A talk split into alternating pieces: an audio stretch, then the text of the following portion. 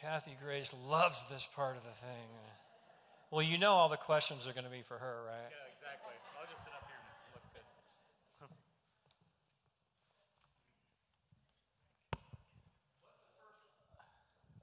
All right. Whew, there's a long one for you. Should I read it and you answer them all, Kathy Grace? All right. Sure. Let's bring it. So, on. how can Christians reach a family member or someone we love who is caught up in gay or transgendered lifestyle but does not believe in God or has rejected God? How can we witness? Let's see, start there. Uh, that's a very, very good question. Most common question, actually, because this fits more people than not, because we have people who are dealing with loved ones. We have a hope group, much like Harry and Caroline had brought up at Portland Fellowship. And honestly, the biggest, of course, as Harry says, there are no del- deliberate, direct answers, but pointing people to the Lord. And so I would first say, of course, prayer, to be in prayer for those people. I think we would know that as the starting point. But then after this, I think there's power, much like the video that I played, in being able to sit down with someone and hearing their life story, to be a good empathic listener. An empathic listener is someone that not only listens to what they're saying out of their mouth, but potentially what they're feeling behind it as well. And you don't have to be expert counselors in that, just be paying attention to that. And so then, even the questions that come about to further explore their lives is a great place and a great way to bring things to the surface. Once things are at the surface, you bring those things even more into the light. Again, not for the sake of trying to corner them, but the sake of being truth up, bringing reality, bringing their true identity and who God designed them to be to the surface. And so, just briefly, when I was going downtown uh, years ago with Multnomah students, we went to the gay community to witness. And one thing that I did was simply just go and listen to people who were on the streets. And at that point, I met someone who tried to pick me up, and I wasn't, of course, going to go off with them at anywhere, but I sat there and just asked them simple questions like, How are you, how are you doing? What are you doing down here? And he'd kind of give vague answers. At one point, he says, You know, I'm, I'm, I'm not 21 yet, so I can't go in the bars, and so I'm just walking around outside. He was three days away from his 21st birthday. So God gave, brought him into, the, into that path. And at that point, I said, I'm just curious, is your ultimate goal in life to be married to some guy that is like in this community? Completely freaked him out. like, what? I said, Oh, I'm serious. Is that where you're, you're heading? And he goes, No, I don't want that. And I go, Well, what do you want? What is it you ultimately desire in life? And then and that birthed on a, a, series of, of questions, conversations. We took him back home, the group that I was with. Long story short, the, the guy uh, went to, came to Portland Fellowship. He went through the program at Portland Fellowship. He then got on our ministry team. Eventually, he got married, and I was in his wedding as his best man. And then he was in my wedding as one of my best men. I had two of them. And uh, he has two children now and walking with the Lord. And uh, here, all it started was just being available, listening, and asking reflective questions, not to try to corner or debate, but just to hear their life story. Mm-hmm. Amen. Amen. You can do the next one. How can we witness in a way that doesn't ruin that the relationship or compromise our Christian values? Um, I- think being upfront with them as far as where you are, um, you know, it's a fine line, um, and Jason can probably really speak to this more, but for me, it's a fine line coming up to that point saying, I love you, but this is where I draw the line because this is what I believe. I don't believe that you were born this way. I don't, yeah. Yeah. Yeah. It- it's now listen, hard. And, and here, I, I love Jesus' model in this. So if we can model him, we're good to go, right? Now, what he did, and if I'm reading the scriptures right, is he, he has a three pronged approach. I'm simplifying it, of course, but he always, always, always just met people where they're at. So he met the woman at the well, he met the tax collector, he met the woman that's being stoned to death, whatever. It's like he's just there. Connects with them, personal connection. The second thing he always does in this order is he dispenses some measure of grace, right? Or does something for them, gives them water. He feeds them, he heals them, he gives him gives them opportunity to to be brought back from the dead. I don't care whatever the grace may be, he extends it. And then the third thing he always does at the end is he brings truth or instruction. Go get in the baptize or go dunk yourself in the Jordan. Go and sin no more. Sell all you have and give to your, give to the poor. There's always instruction. So I think if we think in those terms, let's meet people where they're at. Now, let's not hurry this along. Stay in step with the Spirit of God, right? So, the Spirit of God, if it's to meet them, meet them. Maybe it's for a moment, maybe it's for a year. I don't know. Listen to the Spirit of God. The second thing is, are you giving grace? Are you extending grace? Are you doing a favor? Are you helping them out? They moving? Help them move. They need some some object that you have. Give it to them. Give the coat off your head. Whatever. Bless the gay, lesbian, bisexual, transgender, and every other unbeliever on this planet to connect with them and show the grace of God. That's what God does, right? And it's kindness that leads to repentance. So be kind, show kindness. Don't get into debates and theological arguments. However, the third thing he never voided was truth or instruction. And that might be right away in the conversation, or it might be five years later. I don't know, but God does. So don't hurry that along, but always have a prayerful heart of those three things with everyone you meet. That will protect your Christian witness because that's what Jesus did. Okay, I got something. Great. Um, along with that is if you go in with the attitude that you're going to be the one that brings them to Christ, please don't bother because you've just made it about you. And it's really not about them. So if you're going in with that attitude, I'm going to be Jesus to them and they're going to get saved and this and this and this, yeah, that doesn't work because they know it. And all that does is heap shame on them. Because to a degree, you put an expectation on them that they can't meet. Maybe they don't want to meet that. The other thing, too, is I would encourage is look beyond what they're doing because that's not who they are. Look to who they are and speak into that and call them into that place. Do we want to do another? All right. How can I, as a high school teacher, help to be a part of the solution? I have three transgendered students and many others who are gay. Okay, you have to answer that one now. I, I would say it kind of goes along with what we've already been saying is affirm who they are and not what they're doing. Meet them where they're at, listen to them, talk with them. You know, sometimes it's as easy as taking them for ice cream, figuring out what their favorite color is. Because they, they, they honestly, I know for myself, I just wanted to be known and I wanted to be loved. And I had the wrong idea as far as what that needed to look like to get those things. And I'm sure that's what they're thinking too. This is the way I am, and this is the way it is because I need these things.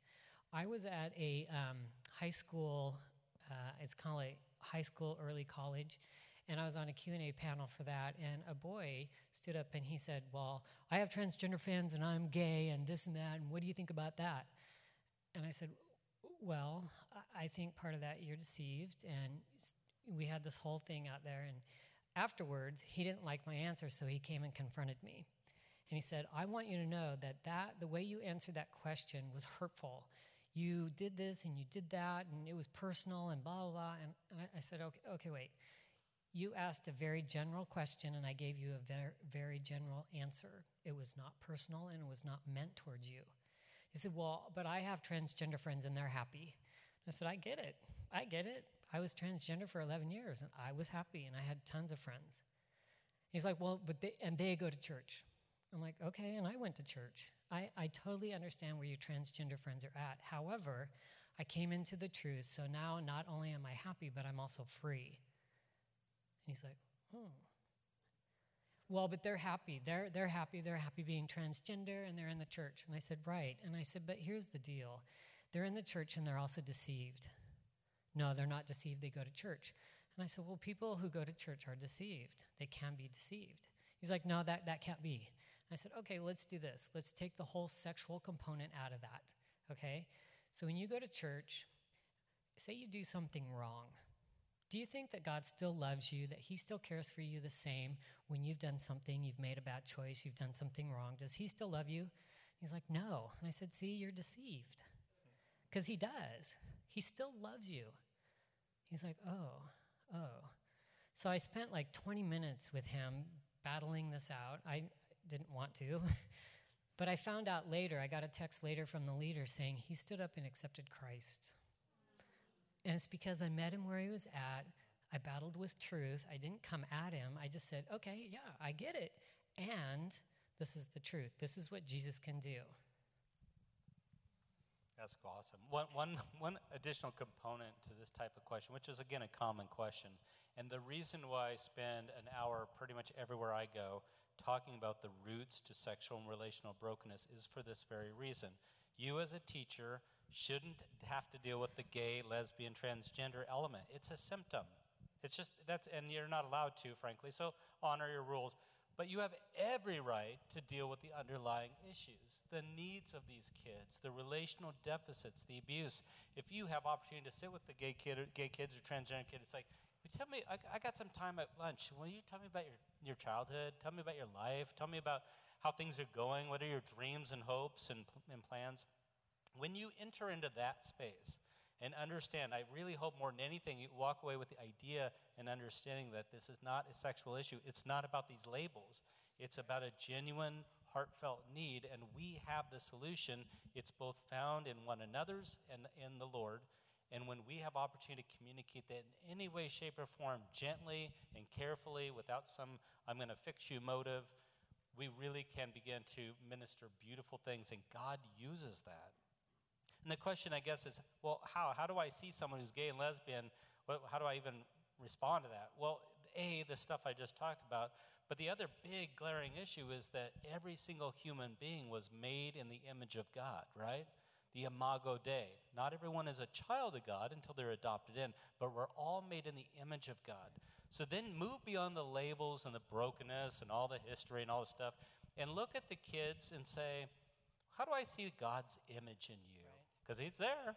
And how does that show up? It shows up through relationship, through creativity, through creation, creating, if you will, through artistic things, through intellect. These are all characteristics that God has given us that we are made in the image of it. Celebrate those things, go to town on those things, have fun, bless those kids, rather than feel like you got to fix the gay part of things. All right. You're welcome to read one out loud if you want. Okay. Go for it. If we are born in sin, can't they be born gay? Uh, no. Uh, here's the reason why. And here's the reason why. We're all born into sin, which means we're all susceptible to the enemy and to falling short of the glory of God.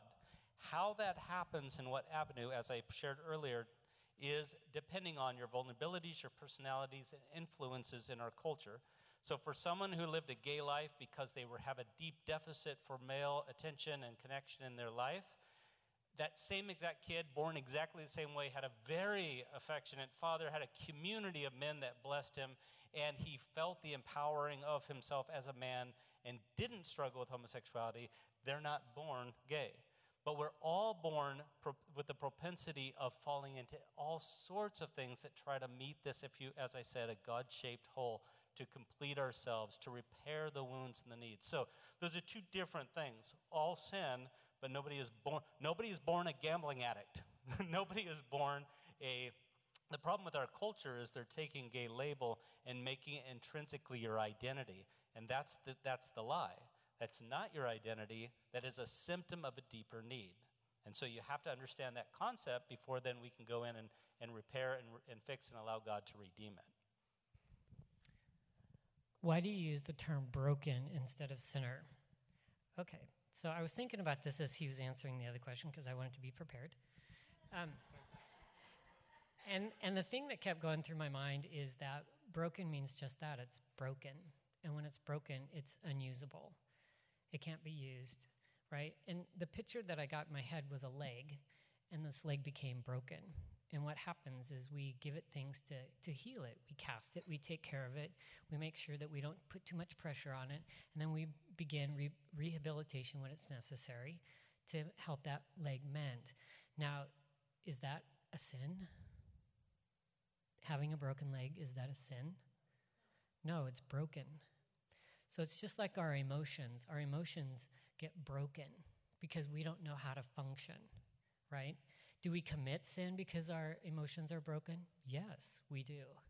But that's a byproduct of the deeper thing that, that happened.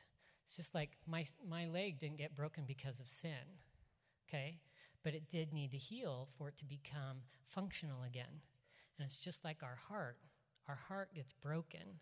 Again, do we look for the things to fix it? Yes. Does that create sin? Yes. But my broken heart isn't sin, it's broken, and it needs to be mended. Great answer. I had like time to think. I'm going to take notes. the, oh, to add to that one question, sometimes people use the word cure, like Portland Fellowship cures people of homosexuality. We don't use that term.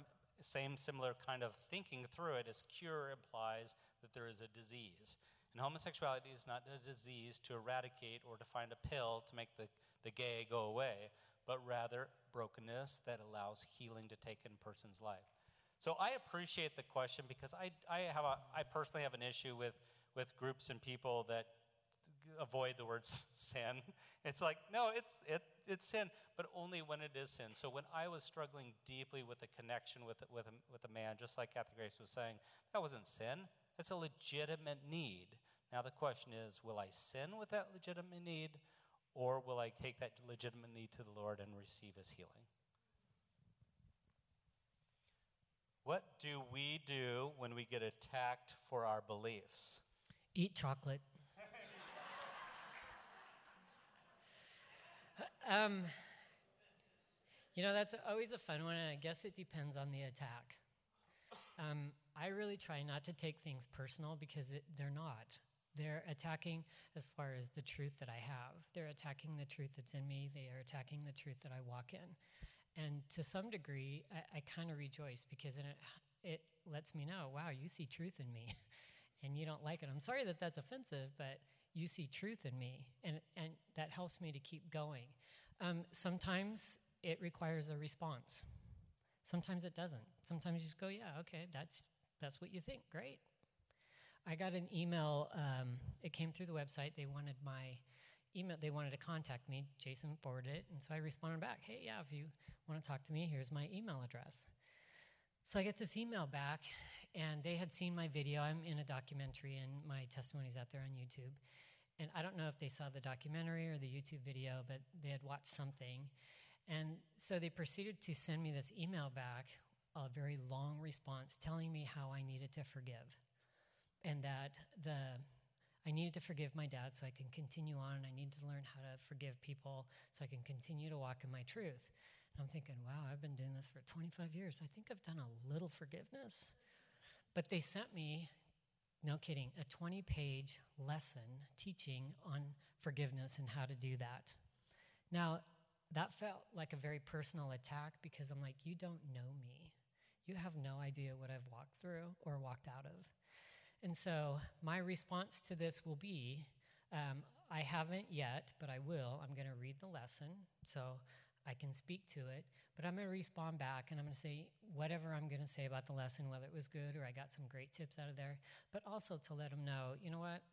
Yes, I lived as a man for 11 years, but I've been out of that for 25. And I'm sorry that you don't know me well enough to see all the forgiveness that I have done so that they can see that, you know what, I, I have done these things. Your lessons confirmed that I did it right. And, um, but I wanted them to know that just because you see something in the video doesn't mean that it's true of that person or that's the complete story. I actually feel empowered and emboldened by when I'm attacked for my faith because I truly believe in my heart that it's not me they hate, it's Jesus. That's the intention is that they I'm communicating something well.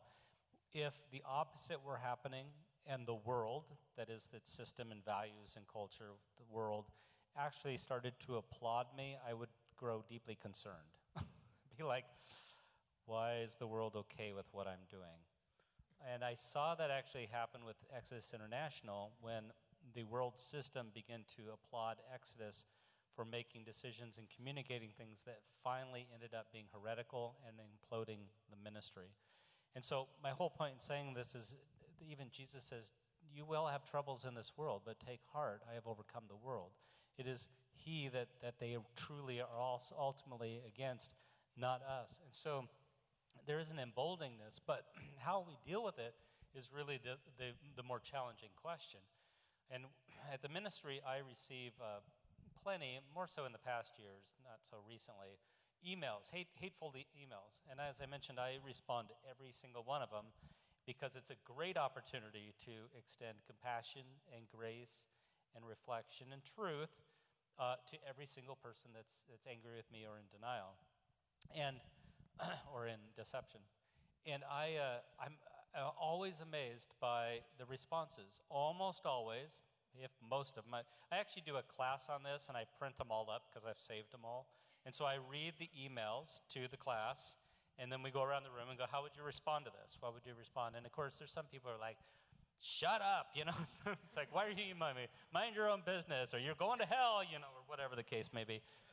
um, but, but it's fascinating to be able to, to flip it on its end and find ways to bless them, agree with them wherever possible. It's like, oh, yeah, I, I would definitely feel that way if I were you too. And here's why because certain ministries have done so and so and so and so. So if you're reflecting on those, I agree with you, and you and I will, will speak against that type of behavior.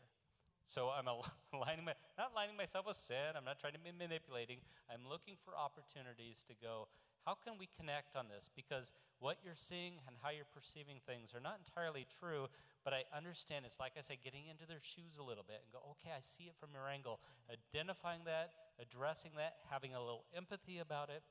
Again, for, the, for a lot of people, especially parents, you can wrestle with this feeling of, am I enabling them? Does it sound like I'm blessing them? No. You're blessing the good things. You're calling out the injustice. You're bringing truth in agreement with whatever element of truth they, they are communicating. But then it brings it into correction. So I will agree with the anger and the bitterness, and it's usually way off, like you're destroying kids' lives. And I would reply something like, Absolutely, if we were destroying kids' life, I would be against me too. I would hope that if you saw anything, that you'd bring it to my attention right away, anything in print or in reading that would hurt people. I am 100% with you on that. And, and I'm glad that this is how we respond to kids, that we give them freedom to make these choices and not pressure them, et cetera, et cetera. And so by the time I'm done with these emails, when they reply back, generally speaking, we're on the same page. They actually thank me. They, they would say things in the email like, I had no idea, I, I had a misunderstanding about you. I, one person actually got to the place of, I want to come in and, and, and learn more about the ministry. It was extremely hostile at the beginning, and at the end, it was like, I think you have something I, I would want to come to. Uh, so I guess the, the point of this in this whole thing is we need to not be offended by the attack, expect it, because it's going to happen, but then respond in grace and love. On the word says too that it's the kindness that leads them to repentance. Right. Let's do it. Can you speak to the issue of whether or not to attend a gay wedding? Dun dun dun. Well, oh, you can do it, huh? no. Um, that, that's really hard. I, personally, I would say no. Um, I was asked to a gay wedding. Unfortunately, I just happened to be giving my testimony on that same day, so I couldn't go. Um, but that's a struggle because I'm going to stick with my answer no, don't go. I'll expand just a tad. Yeah. I, I personally wouldn't go as well. I'm not in the position, I want to, the caveat, of having a child that I dearly love that is in a situation that's about ready to go to a wedding and invited me. So, with that said, it's kind of like a single person giving marital advice. I'm like, you know. I can't quite go there. However, I thought through this to some degree to recognize that attending a wedding is a sense of blessing something, is to stand in agreement to something, and I cannot do it. But my desire is to uphold love and to show them that I'm approachable, lovable, and grace filled. So, how do I mix these two? Whether or not the inviting couple uh, appreciates this, this is still how I would respond to it. I would decline the invitation to the wedding, but I would ask them if I could spend time with them after or before the wedding. So I could just spend time with them as people. But because of my convictions, because I believe in the, the, the power and, and what is happening, the, the, the joy that comes with marriage, and more importantly, what it symbolizes. That marriage symbolizes Christ and the church. It symbolizes God and his people. It symbolizes the coming back and the union of one, becoming one flesh union, man and woman, to procreate, to give life, to extend life. Because of this, these things, I can't endorse something that's in opposition to his will out of my conviction. but I would extend it with, but I want to spend time with you as people. So it's communicating. That's how I would attach it is like, you know, I love you because I want to hang with you. I'm not rejecting you. I just can't go to this event. One other time, too, is I've been addressed with a former staff member that decided to fall into deception years ago. And she emailed me saying, I don't agree with what you guys do anymore, blah, blah, blah. Um, and I replied to her, I said, I, this is a lot of pressure on me to figure out how to respond to you who made this new choice in your life.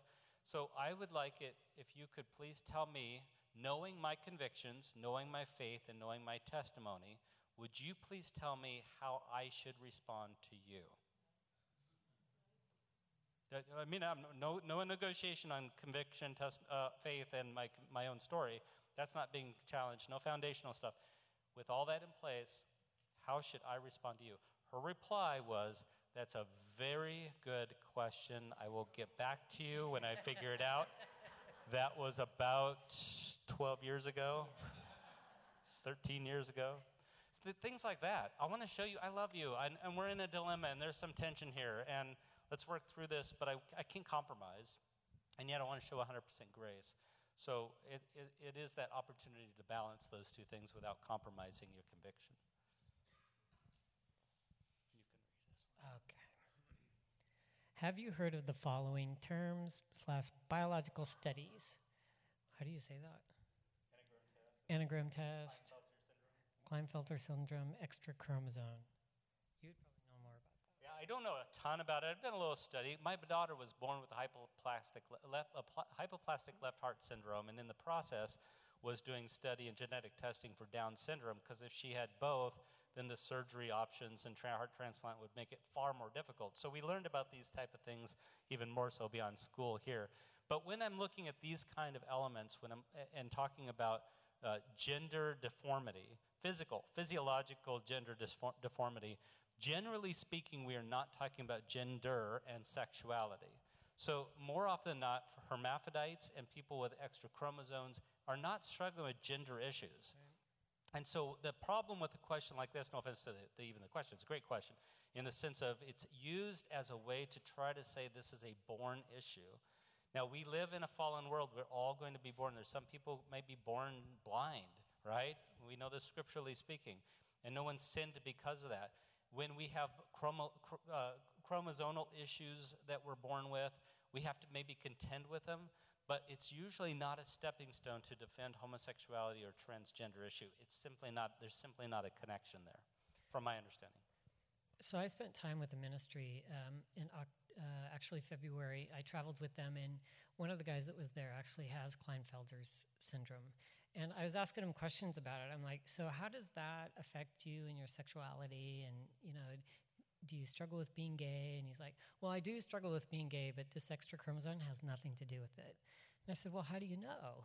And he goes, because you know, I see the the void of my dad's relationship with me, and he went through all the roots that we talked about today. And he said, so my extra chromosome. He goes, in fact, I didn't even know I had it until like five years ago when I went to the doctor, and he said, hey, are you aware that you have this syndrome? And he's like, nope.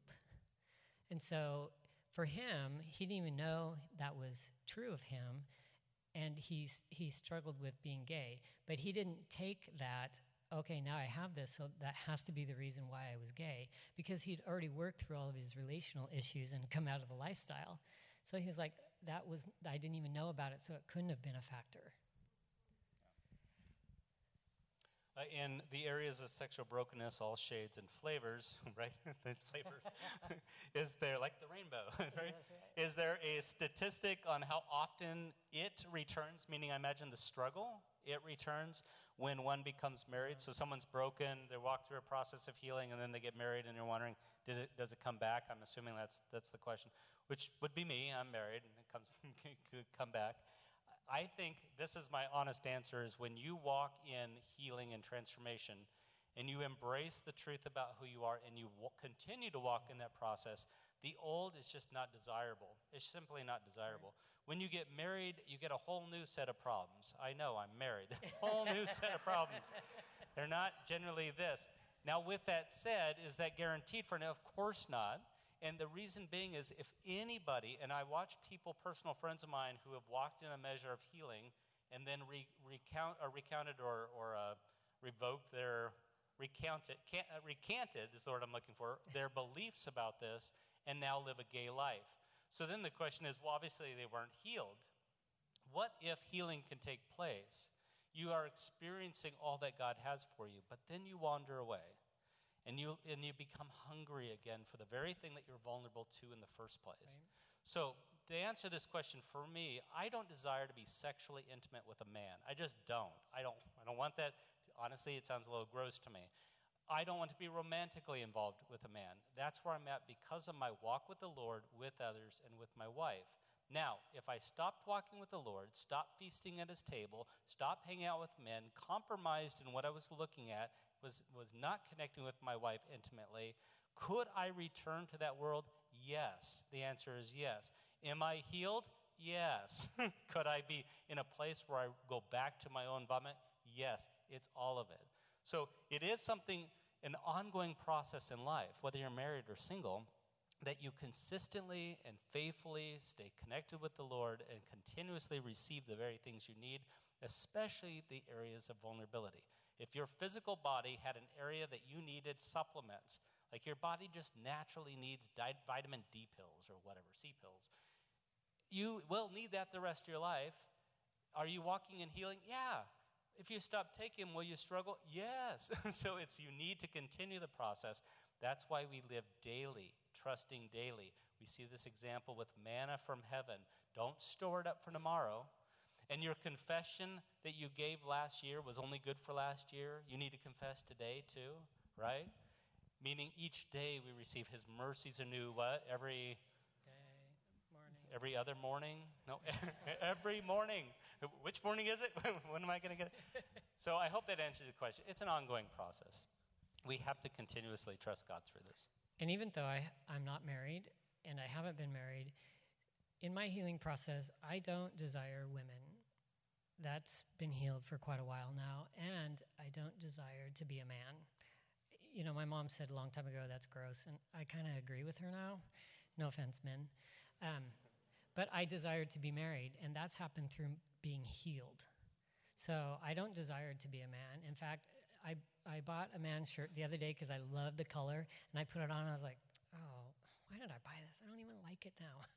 So, you know, there's things about me that have totally changed that I just cannot embrace anymore. All right, great big question here. What is a healthy progression across the differing views chart? How can we help people to keep moving in their faith journey and not get stuck in a particular place? And I, would like to point out two quick things. One is that getting stuck in, in these areas is a dangerous place to be. I think, as I, I think I mentioned here, it's like we got to move forward or we will move back. You, we have to continuously safeguard our souls. We have to constantly be moving toward the kingdom of God and living in the kingdom of God. Otherwise, it goes back. So, my, my natural response to this is going left on the chart doesn't take much effort. In fact, just the opposite. You get lazy, it goes this way. Going right on the chart will take spiritual discipline, it will, co- it will create intentionality. And so we need to give people opportunity in the faith to move forward in that. And to, to add to that fourth column, the, the difference, slight difference between three and four is that I would ask and encourage everyone to hope for the greatest thing that God would offer us. So we're always hoping toward, again, not the outcome per se, but the hope toward that. The hope toward a restored and healed heart and mind, a, rest- a, a newfound desires in our heart. And so, even someone in ministry, a leader of mine that's been that shares with me after 20 years they're still struggling with desires for the same sex. There's no shame in that, but I would simply ask, and not but, I would simply ask, what else needs to be surrendered and dealt with in your life? Don't be complacent, like, well, I've done 20 years, I've gone through the program, I'm leading groups, and now I'm having these thoughts. What's going on? Let's look at the deeper issue, not the symptom of this, to move them toward wholeness and healing in the transformational column. Agreed. It is. Uh, is it reasonable to expect that someone with SSA or transgender issues who receive receives the Lord to go directly to column three? No, you have to pass go and collect your $200. I would say that is an insane expectation. It took me five years to even physically come to a place where I could even think about embracing the outer exterior of being a woman. And beyond that, it still took another three years to get me to a place where I understood that being a woman was good. And I was good. And it was a good thing to embrace.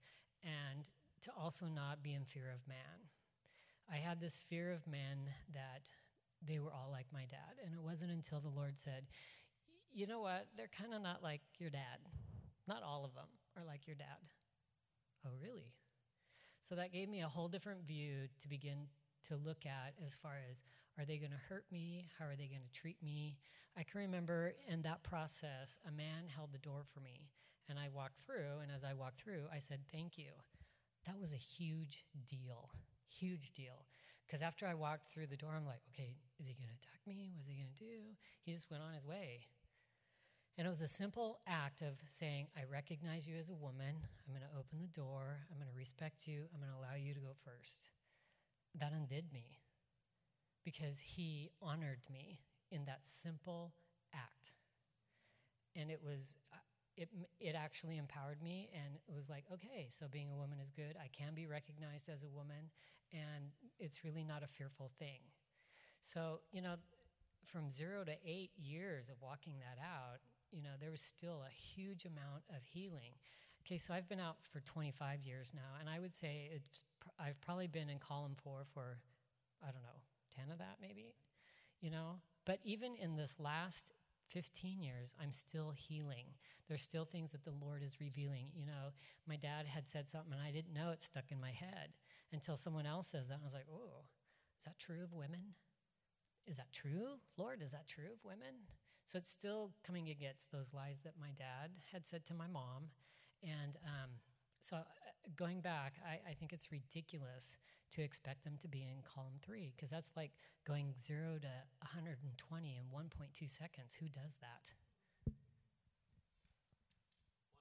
One more, and just real briefly on this is that the, one of the reasons why it might be hard from going from two to three or just directly to three is the identity issue. When you're st- steep in that identity, when that's who you believe you are, that's your community, those are your relationships, everything, to then come into a faith, it's like it's going to be now learning who you, your true identity is. So the realistic expectation of, as you will, is for them to understand who their identity is in Christ. So we have people, like I said, that come through Portland Fellowship that would say, "Yeah, I'm gay. I just can't act on it." And my response is, uh, by the time this program's over, I bet you won't say that. Let's just kind of go that route. but you have plenty of time. It's like two years long, so hang in there. and sure enough, we have testimonies on our newsletter that, right. that share that exact story. In fact, that exact appointment where it's like, yeah, I came in saying this, and then I realized, no, that's not who I am. So let's not have that expectation on them. That's extra pressure. Certainly hope that they would right. come into the fullness of who they are. Right. Okay, so this question's rather long. During the time you guys were living your past lifestyles, were you ever in a relationship with someone as you felt convicted? During the time you guys were living in your past lifestyles, were you ever in a relationship with someone as you felt convicted? And you felt convicted. Okay. Why don't we answer that one? Because the second one is a okay. And then different. there's the second one. Yeah, real briefly for me, I, I never was in the lifestyle. I never chose that identity. Um, so I don't I don't have this amazing testimony. I was in the darkness in the pit of hell, and then Jesus came and rescued me. It's like I was in the church and I had some struggles and I needed help, kind of thing. But in the middle of that, I was secretly having relationships with people in high school that we never called it for it being gay, but there was inappropriate um, emotional dependency, physical connection. And so, yes, there was secrecy going on for sure, which was just eating me alive on the inside. It's like when David cries out, My bones are wasting away, the sin within me that's gone on unconfessed. And I desperately needed it free and to, and to remove that relationship. So I had to work through both physical connection that was un- ungodly and unhealthy, but one more element that we didn't talk about today is the emotional connection. Uh-huh Emotional dependency, codependency is huge. And so some would argue, well, if you're not actually doing the nasty thing, but you're in a relationship with someone of the same sex, you know, cuddling, watching movies, you know, then it's okay, right? Because you, it's not, it's the actual sex that's, that's prohibited by God. And that's not the full intention. The intention is where our hearts are and where our needs are. So even that secondary thing is problematic for two men or two women to have a relationship that is void of sex for the intention of coming together when God has something so much more. Okay, so I think I can answer all of this. Because the second part of that question is Did you and your partner disagree that homosexuality slash transgender, transgenderism was wrong? How did you navigate through that? So, um, in my past life, I had quite a few girlfriends. Um, and in doing so, it was only the ones that I dated for longer than six months that I would disclose to them. Um, actually, I'm a woman and uh, I'm living as a man. And they, most of them stayed. You know, I don't know, I guess I was cute. Um, but they, they wanted to stay. And there was only actually one woman that, when I disclosed that to, decided that she, it was just too much. That she wanted a man, and that was that. And that was that was hard. That was really hard. It was hurtful. Um, the rejection was hard, though. I always anticipated I would be rejected once I told them, you know, here's the deal. This is you know who I used to be, and um, I was surprised when a lot of them stayed. But when she left, I was just like, okay, that's fine. I don't need this either. And um, I guess there was two. There, the second one, she struggled with it, and then she finally came around and said, okay, you know what? I, I really like you. I, I, I want to stay with you.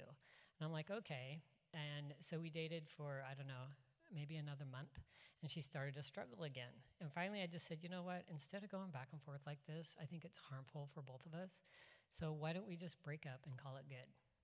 And she's like, "Well, I don't know." And I'm like, "I do, because I don't want to. I don't want to keep going in and out like this, wondering if you're going to be with me tomorrow or you're going to break up tomorrow. So that's that's just too harmful." And she's like, "Okay." So six months later, I come out of the lifestyle, and um, the Lord convicted me to talk to her, and it, I had to work up some courage. And but I called her and I met with her and I said, "Hey, um, the Lord's called me back to being the woman that He created me to be, and I'm here to tell you I'm sorry for the deception um, that you know that I lied to you and that I had you believe that I was someone else, and then also trying to to bring you into that deception, to affirm that deception with me that what I was doing was okay, and that I wanted your approval for that." And she started crying and she's like, Oh my gosh, thank you. Because I was so burdened that I was hurting you by rejecting you that I wanted to stay with you to save you from pain. I'm like, No, you did the better choice. and so it, that was a really great resolve um, for me as far as I guess it was kind of my first place of um, confessing the deception to someone and asking for forgiveness um, the first steps in that. And actually, it was a great relief um, to, to apologize for the deception. The Can end. we put the laptop back on just for a moment? I mean, from the projector. I just wanted to end uh, and just to offer this resource. If you didn't write it down earlier, portlandfellowship.com is the is the website. We do have online programs that are being used around the world. Um, uh, Taking Back Ground, Hope Group, and Reach Truth is designed for youth, young people. They all need a mentor to go through it. So if you know someone that needs to go through this process, you could be their mentor as well through it. And on the resource table back there, feel free to grab a brochure. You can go to our website and sign up for our newsletter to get testimonies and encouraging things that we offer. You're certainly welcome to support the ministry of Portland Fellowship as well, if that being done online. And then we're available for any follow up calls or emails.